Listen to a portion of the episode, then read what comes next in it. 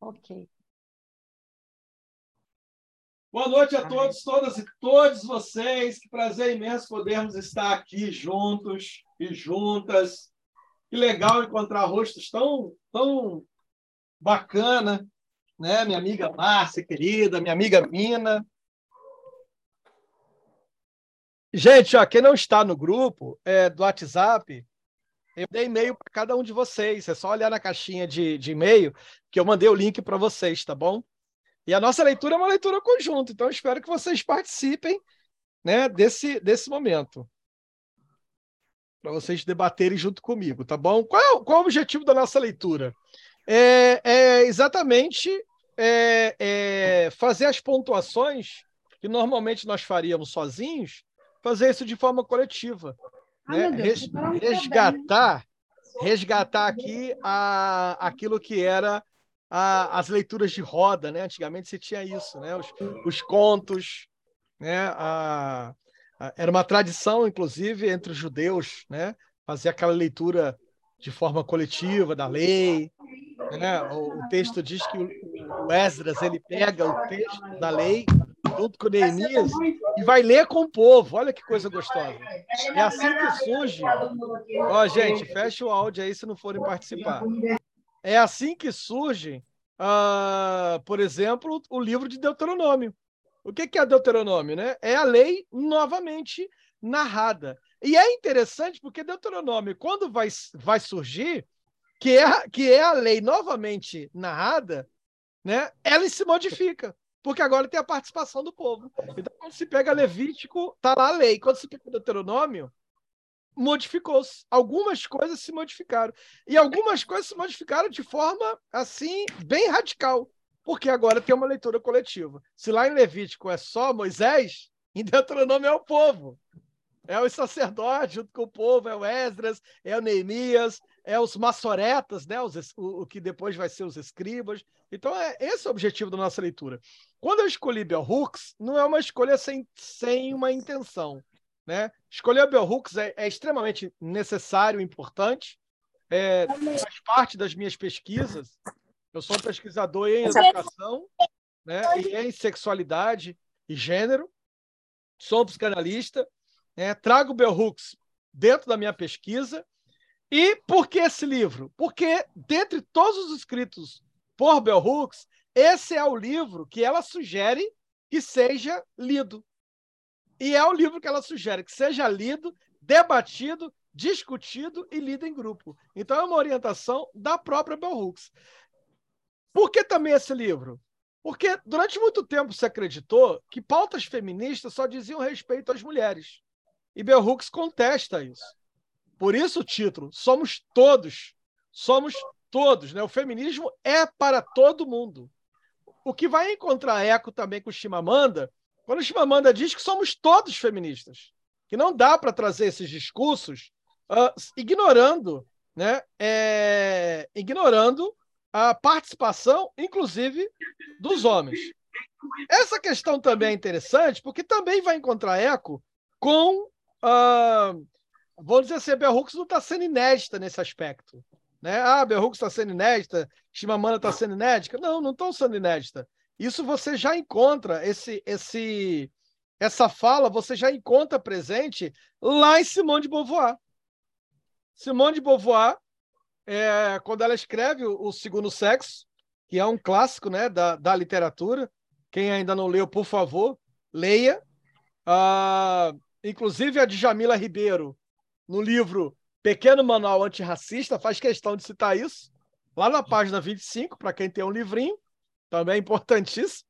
Lá na página 25, está aqui sublinhadozinho, ela diz o seguinte: ó, Simone de Beauvoir afirmava que não há crime maior do que destituir um ser humano de sua própria humanidade, reduzindo a condição de objeto. E aí ela coloca que, para que você possa, de fato, desconstruir, e aí ela coloca aqui, ó, Simone, fazendo referência lá na página 22, quando ela faz referência a Stendhal, que é um outro autor da literatura que eu sou apaixonado, né? Uh, aliás, um dos livros dele que eu mais gosto, mais gosto é O Negro e o Vermelho, né? É um livro do Stendhal maravilhoso na literatura clássica. leitura obrigatória para gente que, que gosta de, de, de literatura. Aliás, eu nem sei quem é que não gosta de literatura, né? Quem não gosta de literatura não, não tem, tem alguma coisa a menos aí que precisa levar para análise. Ela, quando cita Stendhal, ela diz o seguinte: ó, é, ela admirava demais o Stendhal, a Simone de Beauvoir, exatamente porque ele atribuía humanidade às suas personagens femininas. Olha que aquilo que ela vai dizer lá na página 25 que eu li para vocês, né? Quando ela diz que não há crime maior do que, destituir, do que destituir o ser humano da sua humanidade, re, reduzindo a uma condição de objeto. Então ela está dizendo: olha, quem reduz a humanidade de alguém a uma condição de objeto é, comete um crime. Não existe crime maior do que isso. E aí ela vai dizer, Simone de Beauvoir vai dizer, que ela admirava demais Stendhal, porque ele dava às suas personagens femininas, ele atribuía humanidade. E aí a Simone Beauvoir diz o seguinte: um homem que enxergue a mulher como sujeito e não como objeto pode ser considerado feminista. Isso é muito interessante. Eu queria, antes de iniciar a nossa leitura, eu queria trazer isso para vocês, porque eu achei isso fantástico, sabe? Onde a gente vai encontrar eco disso? Olha, a gente vai encontrar eco disso, e eu estou me lembrando agora, senão teria separado o livro para mostrar para vocês, mas tem um livro da Júlia Cristeva, tá logo aqui atrás, deixa eu ver se eu consigo pegar. Tem um livrinho da Júlia Cristeva, muito interessante, que é um livro onde ela está fazendo, construindo a biografia. Tá aqui. Ai. Ela está é, construindo a biografia da Melanie Klein, né? É, o gênio feminino, a vida, a loucura e as palavras. E aí tem uma parte desse livro aqui, quando ela está construindo essa biografia, que ela diz assim: é, a Melanie Klein chega a questionar se seria possível um homem atender uma mulher. É, seria possível um homem fazer análise né, de uma mulher ou uma mulher fazer análise com um homem? Não teria aí algum prejuízo nas questões de pautas feministas, alguma coisa nesse sentido. E a Júlia Cristeva diz né, o seguinte, que a Melanie Klein ela vai trabalhar, quando ela trabalha as questões do feminino, né? inclusive um texto fantástico quando ela fala sobre a sexualidade feminina e a sexualidade masculina, e ela vai trabalhar o seio sempre recomeçado. Eu escrevi um artigo, inclusive, com esse tema, o seio sempre recomeçado. É, no universo kleiniano, nunca é demais repetir, é, é, é, é um universo dominado pela mãe. Se o universo freudiano é um universo dominado pela figura do pai, né? no universo kleiniano é um universo dominado pela mãe. Então, você tem aí uh, uma sexualidade feminina muito presente na, na é, teorização de Melanie Klein. E aí ela diz o seguinte: quando se trabalha a sexualidade masculina, e olha que coisa interessante, ela coloca que uh, quando se trabalha a sexualidade masculina, a base da sexualidade masculina, na teoria kleiniana, também é a sexualidade feminina. De tal maneira que a Melanie Klein diz que quando há uma relação sexual entre um homem e uma mulher, isso é muito interessante. A Júlia Cristeva faz questão de citar. Quando há uma relação sexual entre um homem e uma mulher, e a mulher contrai a, a vagina no ato da penetração, o pênis ali perde a função de pênis, se transforma em seio. Olha que coisa interessante, Márcia. Hum. O pênis se transforma em seio, porque o ato de chuchar é o ato oral, é o ato do seio. De tal maneira que ali não é um homem e uma mulher, é uma mulher e outra mulher. É o feminino do masculino que se encontra com o feminino da mulher. E aí a, a, a Melanie Klein, isso é revolucionário, gente. A gente tá falando de Melanie Klein lá atrás, isso é revolucionário. E aí a Júlia Cristeva diz que um homem que trabalha e aceita e trabalha na clínica as suas questões femininas, a aceitação do feminino em si, que não tem nada a ver com, com, com, a, com a questão dos arquétipos lá em Jung, né? O, o ânimo, o ânimo, não é nada disso, mas é a aceitação da homossexualidade mesmo, dessa coisa toda, da, da, daquilo que é a bissexualidade humana, né? Que não é uma, que não é uma, uma oposição masculino contra o feminino, não é isso. É, é, é essa dicotomia, não é essa dicotomia, sabe? Do masculino versus o feminino. Não é isso que está em Melanie Klein, não tem dicotomia em Melanie Klein, mas o feminino e o masculino que é uno, é uma coisa só. É aquilo que lá na teologia vai estar tá como andrógeno. É a Lilith e o Adão.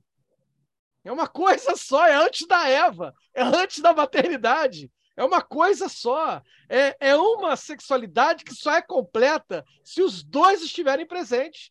E aí a Melanie Klein diz que quando isso está presente no homem, esse homem passa a enxergar a mulher não mais como objeto, passa a enxergar a mulher como sujeito. Então, a capacidade de enxergar uma mulher como sujeito no homem nunca vem da masculinidade, sempre vem da feminilidade desse homem.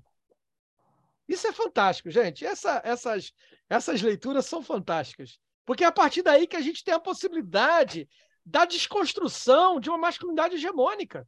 Ainda hoje, Márcia, quando a gente fala da desconstrução do patriarcado, tem gente que pira. Entendeu? porque não consegue pensar um outro lugar que não seja lugar falocrático, que não seja lugar do falo, da hierarquia, né? Por isso o retorno do militarismo, por isso essa, esse quebra-quebra todo, por isso o nazifascismo, porque é exatamente a negação da alteridade, é exatamente a negação de, de, do outro enquanto sujeito, é colocar a mulher no campo da, da submissão, colocar a mulher no campo da subserviência, né? É, é, é, é, é tornar a mulher uma coisa que é a coisa da maternagem, do materno, né? Então, assim, todo esse, todo esse, esse lugar é muito caro para o patriarcado. Por isso a necessidade da gente dar umas porradas boas no patriarcado, né? Como a Gerda Lerner fala aqui no livro, eu estava citando agora na minha live, né? A criação do patriarcado, ela diz assim: olha, patriarcado é um processo histórico, se tem início, meio e fim. Então, se tem início, tem fim. Tem fim. Mas não se faz isso sem o mal-estar.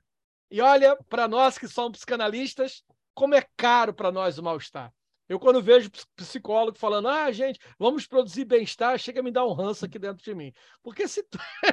Porque sem o mal-estar não tem arte, sem mal-estar não tem a cultura, sem o mal-estar não tem nada. Então não é produzir o bem-estar. Né? A gente tem que produzir bem-estar.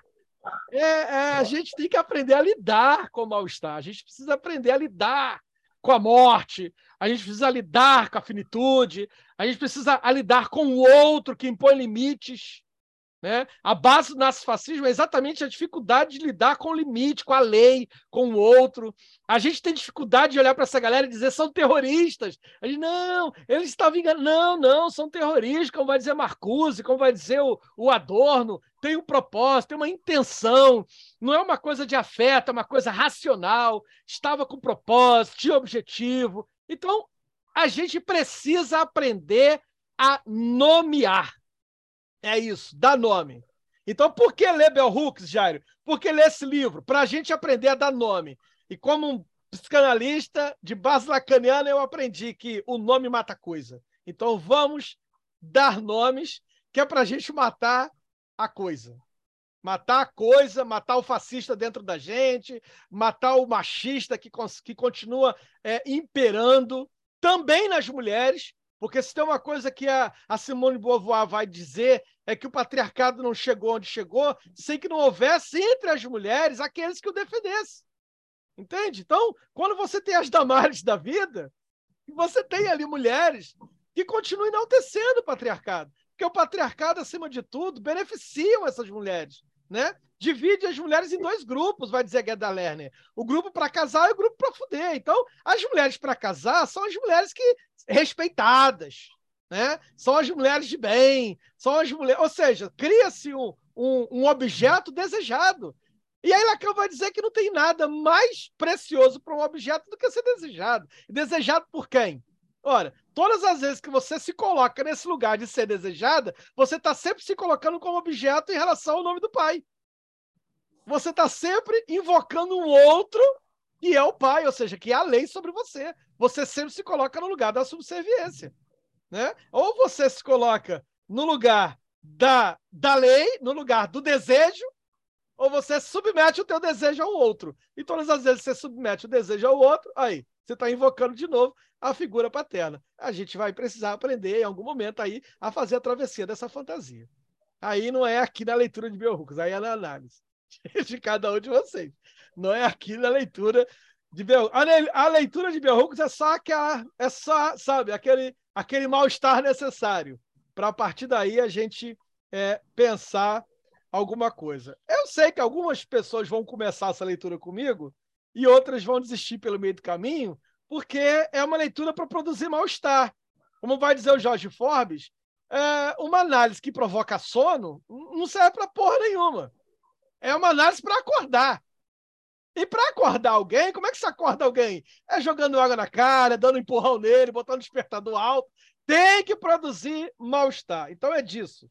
É disso que se trata. Uma produção de mal-estar. Então vamos começar a ler o prefácio. O prefácio, eu não sei se, você, se o texto que eu disponibilizei para vocês, eu não sei se tem o prefácio. Esse aqui, que é uma, é uma edição atualizada, ela tem um prefácio à edição de 2015. Então, quem tem esse texto aqui, esse livro aqui, a gente vai começar lendo o prefácio da edição de 2015, que é quando o livro vai ser publicado em 2002. Olha que coisa interessante. Em 2015 vai ser publicada a segunda edição inglesa, né? Na qual, inclusive, se baseia essa tradução aqui. Envolvida com teoria e prática feministas por mais de 40 anos, tenho orgulho de dizer que a cada ano da minha vida, meu comprometimento com o movimento feminista e com o desafio de mudar o patriarcado se intensificou. Gente, vocês podem abrir o áudio aqui e me interromper a qualquer minuto, é uma leitura coletiva. Ó, oh, Jário, eu achei interessante esse ponto aqui que queria acrescentar. Traz. Eu estou correndo porque a gente está no Zoom, e o Zoom é uma hora certinho, porque às 21 horas eu tenho uma outra leitura, que é a leitura de Lilith. Porque esse ano é o ano da porrada no patriarcado. Então, a gente vai correr para ler Lilith. Toda segunda-feira, às 7 horas da manhã, eu estou no meu Instagram lendo Lacan, né? um texto fantástico, Lacan, que é Estou Falando com as Paredes. E aí é uma outra leitura que eu estou fazendo no Instagram, porque eu adoro falar com as paredes. Então vamos lá. É, uh, mais do que nunca, trabalho para compartilhar a alegria libertadora que a luta feminista traz para a nossa vida, de mulheres e de homens. Olha aqui, de mulheres e de homens que continuam a trabalhar por uma mudança, que continuam a esperar o fim do sexismo, da exploração sexista e da opressão. Esse ponto aqui é importante, porque esse ponto aqui me lembra, sabe quem? Esse ponto aqui me lembra Riobaldo, falando lá no Grandes Sertões, Grandes Sertões Veredas, que a gente não pode, né? Eu sempre digo o seguinte: eu jamais faria análise com um psicanalista que nunca tivesse lido Grandes Sertões Veredas. Para mim, se ele não leu, é a mesma coisa de não ter lido nada de Freud. Então, para mim, é, é, a minha Bíblia. Grande Sertão de Veredas. Esse texto aqui, anote aí que é muito importante, que Riobaldo diz o seguinte, que as pessoas não estão terminadas. Ninguém está terminado. O Riobaldo fala isso. Ninguém está terminado. Todos nós estamos começados. E a gente continua aprendendo. A gente continua. Então, essa é a condição, inclusive, que tanto Paulo Freire, que, que foi amigo de Bell Hooks, né? Bell Hooks foi amiga de Paulo Freire, como, como o, o, o antropólogo português Boaventura de Souza Santos coloca para o educador que um educador é exatamente aquele que nunca terminou, que não está acabado. Sabe? Peguei o diploma, sou educador, acabei. Não, você não é educador. Você só está naquela educação bancária, como diz Paulo Freire, transmitindo alguma coisa ali do cognitivo. A educação verdadeira, ela não vem desse lugar do cognitivo, ela vem do lugar do saber, do sabor, da experiência, né? da palavração, como diz o Paulo Freire. Então, quando ela coloca aqui que aqueles que trabalham por uma mudança e que continuam, né? aqueles que continuam a trabalhar, isso significa dizer que essa nossa luta, gente, só tem fim. Sabe? É, é continuar. Olha que legal abrir aqui e ver a Dilma, ver a Cecília e ver pessoas que estão sempre, que continuam a lutar. Ao mesmo tempo que a gente tem a Juliana, né? A Juliana é novinha, está começando agora. A gente tem aqui Márcia, Dilma, Cecília, Alessandra, a Mina, mulheres que já estão nessa luta há anos e que continuam a lutar, porque essa é a premissa de toda luta. Essa é a premissa de todo aquele que está envolvido no processo de modificação da humanidade. É, é uma luta que a gente não para. É uma luta que a gente continua. Por que, que a gente continua? Porque o Rio Baldo implica que ninguém está terminado. Ninguém aqui está terminado. Desde os primeiros momentos do meu engajamento com a prática feminista, o que mais me empolgou foi construir um movimento feminista de massa.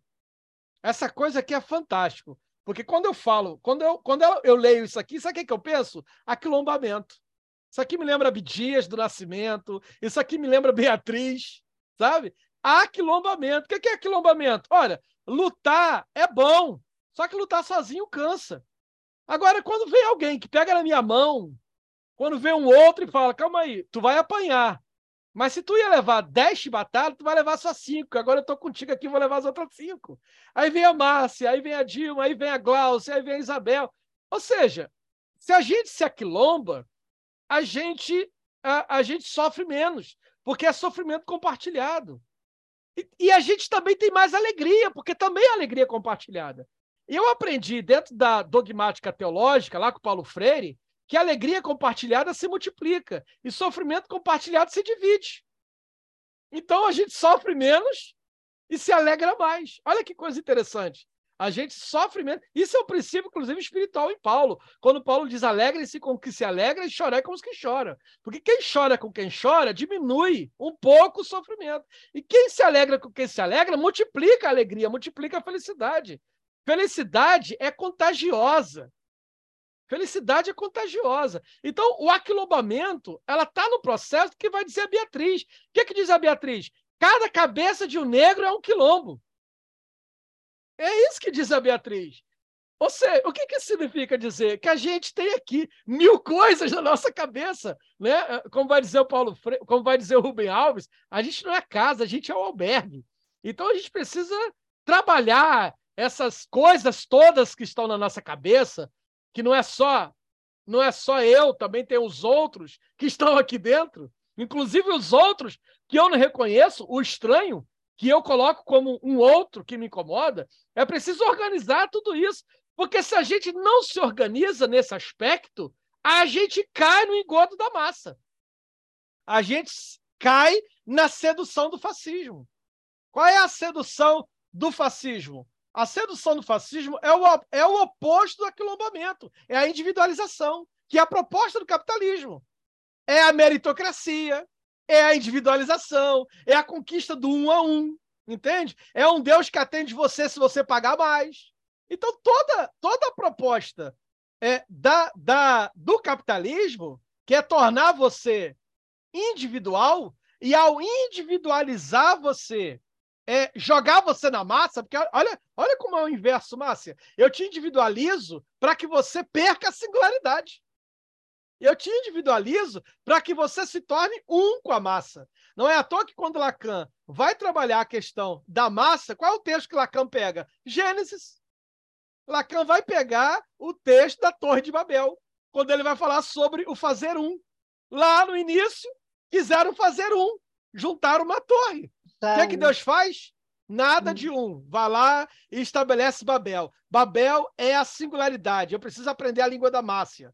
Eu preciso aprender a língua da Dilma. Eu sou obrigado a aprender a língua da Alessandra, porque isso é Babel. O Babel é a alteridade. O Babel é o outro. Isso é Babel. Nada mais anticapitalista do que Babel. Entende? Então, a proposta da Bell Hooks, quando ela fala sobre massa aqui, né? O movimento feminista de massa não é um movimento onde uh, cada onde uma mulher ao entrar nessa massa perde a sua singularidade de forma nenhuma. Quando ela coloca aqui o movimento feminino de massa, essa essa frasezinha aqui, você pode escrever embaixo aí, ó. Você pode colocar aí do lado aí viu uma piedade. Quando traz o conceito de dororidade. Entende? Se lá, se lá no feminismo branco, né, das mulheres brancas, você tem a sororidade, a sororidade era incapaz de incluir o sofrimento das mulheres negras. Por isso, o Vilma Piedade vai, vai construir o texto da dororidade. Então, o movimento feminista de massa é um movimento onde sororidade está presente, mas a dororidade também está. Então, não é um movimento onde as mulheres se perdem, ao contrário. É um movimento que tende a resgatar a singularidade de cada um. Isto é o quilombo. Isso é um aquilombamento. E, e, e, e a, a, aclombamento é isso, né? A, não é à toa que a Beatriz dizia que para criar uma criança é preciso todo uma tribo, é preciso todo um quilombo. A educação é uma educação do quilombo. Nada mais anticapitalista do que isso. Fala, Márcia. é, é, que eu percebo que eu, participo de alguns eventos, alguns grupos que é, muitos psicanalistas eles é, essa questão do um a um é, eles usam muito isso para deixar as questões, né, que inclusive é impossível, né, as questões culturais, sociais, né, se isentar né, de ter que lidar com isso. Usam muito essa história que é singular e deixa de fora né, as questões que atravessam o, o, o sujeito. Né? É meio. É, e consegue transformar isso num discurso um tanto quanto é, fascista. Né? Você, você demorou para dizer exatamente essa palavra. Tem que invocar mesmo. A gente não tem que ter medo não, de dizer falo, isso, não. Eu é, falo, eu falo. Eu é tenho, isso mesmo, eu, é fascista. Eu falo. É fascista. É fascista. É isso aí. Uhum. Quando, quando é, Marcuse vai denunciar a sociedade unidimensional, né, como uma sociedade cerceadora da liberdade e, da, e do processo da singularidade, ele vai falar que essa é uma sociedade com traços totalitários. Então, a, a, o, o nazifascismo bolsonarista, por exemplo, é um, um, um projeto totalitário, porque é um projeto que tende exatamente a negar, a cercear a liberdade, né? E, e, e em troca de uma proteção do pai, né? Só que não é um pai qualquer. O que vai dizer de forma brilhante: esse pai é um canalha, é um canalha. Então, a proteção do canalha. O canalha que se coloca como o uno, né? como a salvação, o mito, o Messias. Então, é o canalha. E aí, em troca disso, né, a... você tem, por exemplo, uma sociedade que se organiza com uma base tecnológica, industrial, né, é, tende-se a tornar-se totalitária. É, é, você tem filósofos como, como Bill Churran, que tem trabalhado muito isso, esse tema do, do da tecnologia, da, da, da industrialização, é, no sentido da fomentação das massas. Veja bem, eu, quando era criança, um dos desenhos que eu adorava assistir era os Jetsons. Não sei se vocês se lembram disso, que vocês são muito novos, né? Eu, eu já estou com 45. Então, os Jetsons, eu adorava aquilo. Tu apertava o botão, saía comida.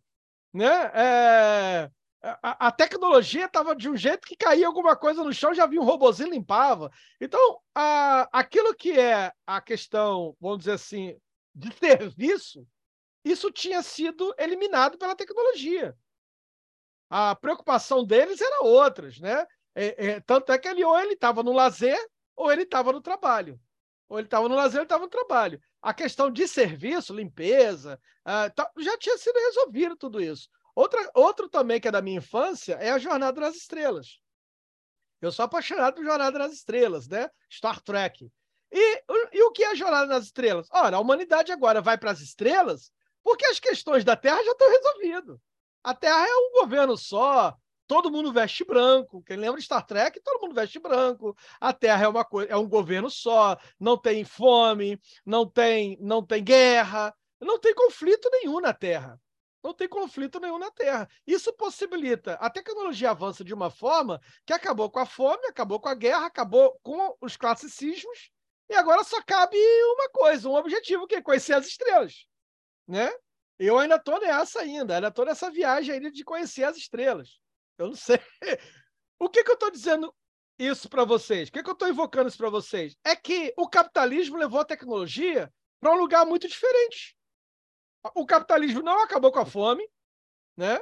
Nos quatro anos do governo Bolsonaro, 35 milhões de pessoas no Brasil passaram fome, ao mesmo tempo em que surgiram dezenas de milionários. Tem alguma coisa errada aí? Espera aí, como é que pode surgir milionários num lugar onde está se passando fome? Mas é o que aconteceu. Então, a tecnologia não solucionou isso, porque a tecnologia não veio para solucionar esses problemas. Ao contrário, a tecnologia aliada ao capitalismo fez com que criasse uma ilusão de que nós estamos próximos, mas cada um envolvido numa redoma de individualidade. Então, quais foram as coisas que mais se desenvolveram? Aplicativos de rede social. É o que mais se desenvolveu. Gente, não está no gibi a quantidade de aplicativo de relacionamento. Para tudo. para héteros, para gays, para casados, para solteiro, para quem é solteiro e quer sair com casado, para quem é casado e quer sair com outro casado. Tem aplicativo para todo que é lado. Fora isso, o Facebook, que é um dos que mais cresceu, o Instagram. Ou seja, a tecnologia toda foi para solucionar um problema. Qual o problema? O problema da solidão. Então, esse é o grande problema da humanidade, o problema da solidão. Resolveu? Claro que não, porque a proposta da tecnologia não é resolver, é capitanear isso de uma forma a gerar lucro. Gerar lucro. Então, é o capital. E a Bert Marcuse diz isso. E a melhor forma de gerar esse lucro, o que, que é? O, aliás, a Bert Marcuse não, o Churran vai dizer, é matando a alteridade. Olha, na agonia de Eros, quando Eros agoniza, né? Uh, o que você tem é a tecnologia, o que você tem é exatamente a, a incapacidade de você sofrer com o sofrimento do outro. O sofrimento do outro é o sofrimento do outro. Né? A revista Cult dessa, desse mês, muito interessante, que é Psicanálise e Necropolítica, ela traz aqui uma coisa muito forte, que ela diz o seguinte, ó, quando já não se conta os mortos um a um, precisamos perguntar alguma coisa. Entende? Então a tecnologia é isso. Morreram uh, 700 mil pessoas. Entende? Morreu um. Ah, morreu dois. Ó, oh, morreu três. Meu Deus, morreu cem. Bom, já, já vou trabalhar no outro dia que já não é comigo. Entende? A gente não conta no um a um. Quando a gente bota 700 mil, isso é distante. Isso não incomoda mais. Então, é isso que, o, que, a, que a Bell Hooks vem implicar. Né? A, a implicação, por exemplo, eu adorei demais essa revista, porque ela começa exatamente com uh, uma entrevista do Frei Beto. Quando o Frei Beto fala do resgate da figura de Jesus como alguém que vem resgatar o reino de Deus. E qual é o resgate que Jesus faz do reino de Deus? Quando ele diz assim: Eu não chamo vocês mais de servos, eu tenho chamado vocês de amigos. Porque o reino de Deus é um reino de amigos, ou seja, meu Deus, cada um é importante e único. Isso é a singularidade. Se na lógica do capital, cada um de nós somos substituíveis, somos peças, na lógica da psicanálise, Cada um de nós é um universo a ser desvendado.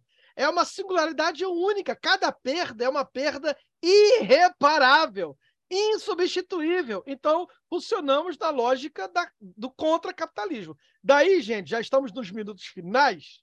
Eu, esse, esse negócio aqui acho que não está não tá cristão, não. Está me dando seis minutos já para encerrar? Meu Deus do céu, esse zoom aqui não está cristão, não. É, é daí que na lógica, na lógica do, do na lógica do da psicanálise, a singularidade ela é antifascista. Não dá para ser psicanalista e ser fascista, não dá para ser psicanalista ou se implicar com o feminismo, não dá para ser psicanalista ou se implicar com a necropolítica, não dá para ser psicanalista e não se implicar com essas questões que são as questões que mantêm acesa a chama da singularidade. Essa é a palavra, singularidade. O que é singularidade? É aquilo que torna você único nesse mundo, sabe? Nesse aspecto é o pequeno príncipe, né? você é único. Você é único nesse mundo.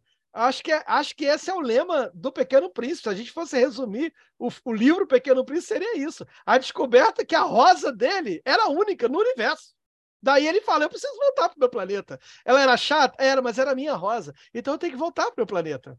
Entende? Essa, essa coisa da singularidade. Lembrando, lembrando o Pequeno Príncipe, eu me lembro da visita dele a um planeta onde tinha um homem roxo que se achava importante para caramba e contava o dinheiro o dia inteiro e dizia para si mesmo: Como eu sou importante? E aí ele fala: Eu lamento muito, ele nunca cheirou uma rosa, nunca cheirou uma flor. Então o feminismo é isso, sabe? Quando a, a a Bell Hooks fala dos engajamentos dela, ela diz assim: ó, aos 20 anos de idade, ela acreditava que o, movimento feminista para a justiça social poderia mudar todas as vidas. Trabalhei para criar maneiras de levar o significado do pensamento da prática feminista a um público maior às massas. Ainda que grande parte do meu trabalho tivesse alcançado o pessoal que até então não havia pensado sobre o feminismo, sobretudo o pessoal negro, o fato de ter escrito quase todo o meu trabalho quando eu era estudante ou professora significava que ele nem sempre alcançou um grande público. A principal maneira do público leitor tomar conhecimento de um livro é vê-lo exposto nas livrarias ou lendo resenhas sobre ele. Então, quando uma obra é dissidente progressista, dificilmente essa obra é resenhada nos meios convencionais. Tive sorte de ter publicado livros que, apesar de terem recebido poucas críticas, encontraram público. Sem dúvida, a adoção em curso se tornou uma das formas para que livros que receberam pouca atenção nos meios convencionais encontrem o público. Olha, eu quero dar uma pausa aqui. Uma professora amiga minha, professora Rosângela, minha amiga querida, propôs, na, numa universidade federal, eu vou dar nome aqui, a Universidade Federal de Rondônia, propôs que se colocasse como leitura obrigatória para os docentes, né, se, para os discentes, se colocasse a. É, é, eu esqueci o nome que se dá para isso, quando você indica uma obra ali, Bell Hooks, e foi rejeitado pela universidade. Entende? Foi rejeitado. Gente, a gente está no século XXI e Bell Hooks foi rejeitado. Disse: não, Bell Hooks não é educadora. Bell Hooks não é educadora. Então, esse Bell Hooks não é educadora, eu não sei que Bell Hooks é mas uma Universidade Federal rejeitou a indicação do livro Bell Hooks lá no seu, né, lá na, nas suas leituras obrigatórias. Então veja como a gente tem muito trabalho a fazer. Lembrando que é Rondônia, lembrando que é o estado que mais deu voto para o cidadão. Então não é uma coisa sem intenção, entende?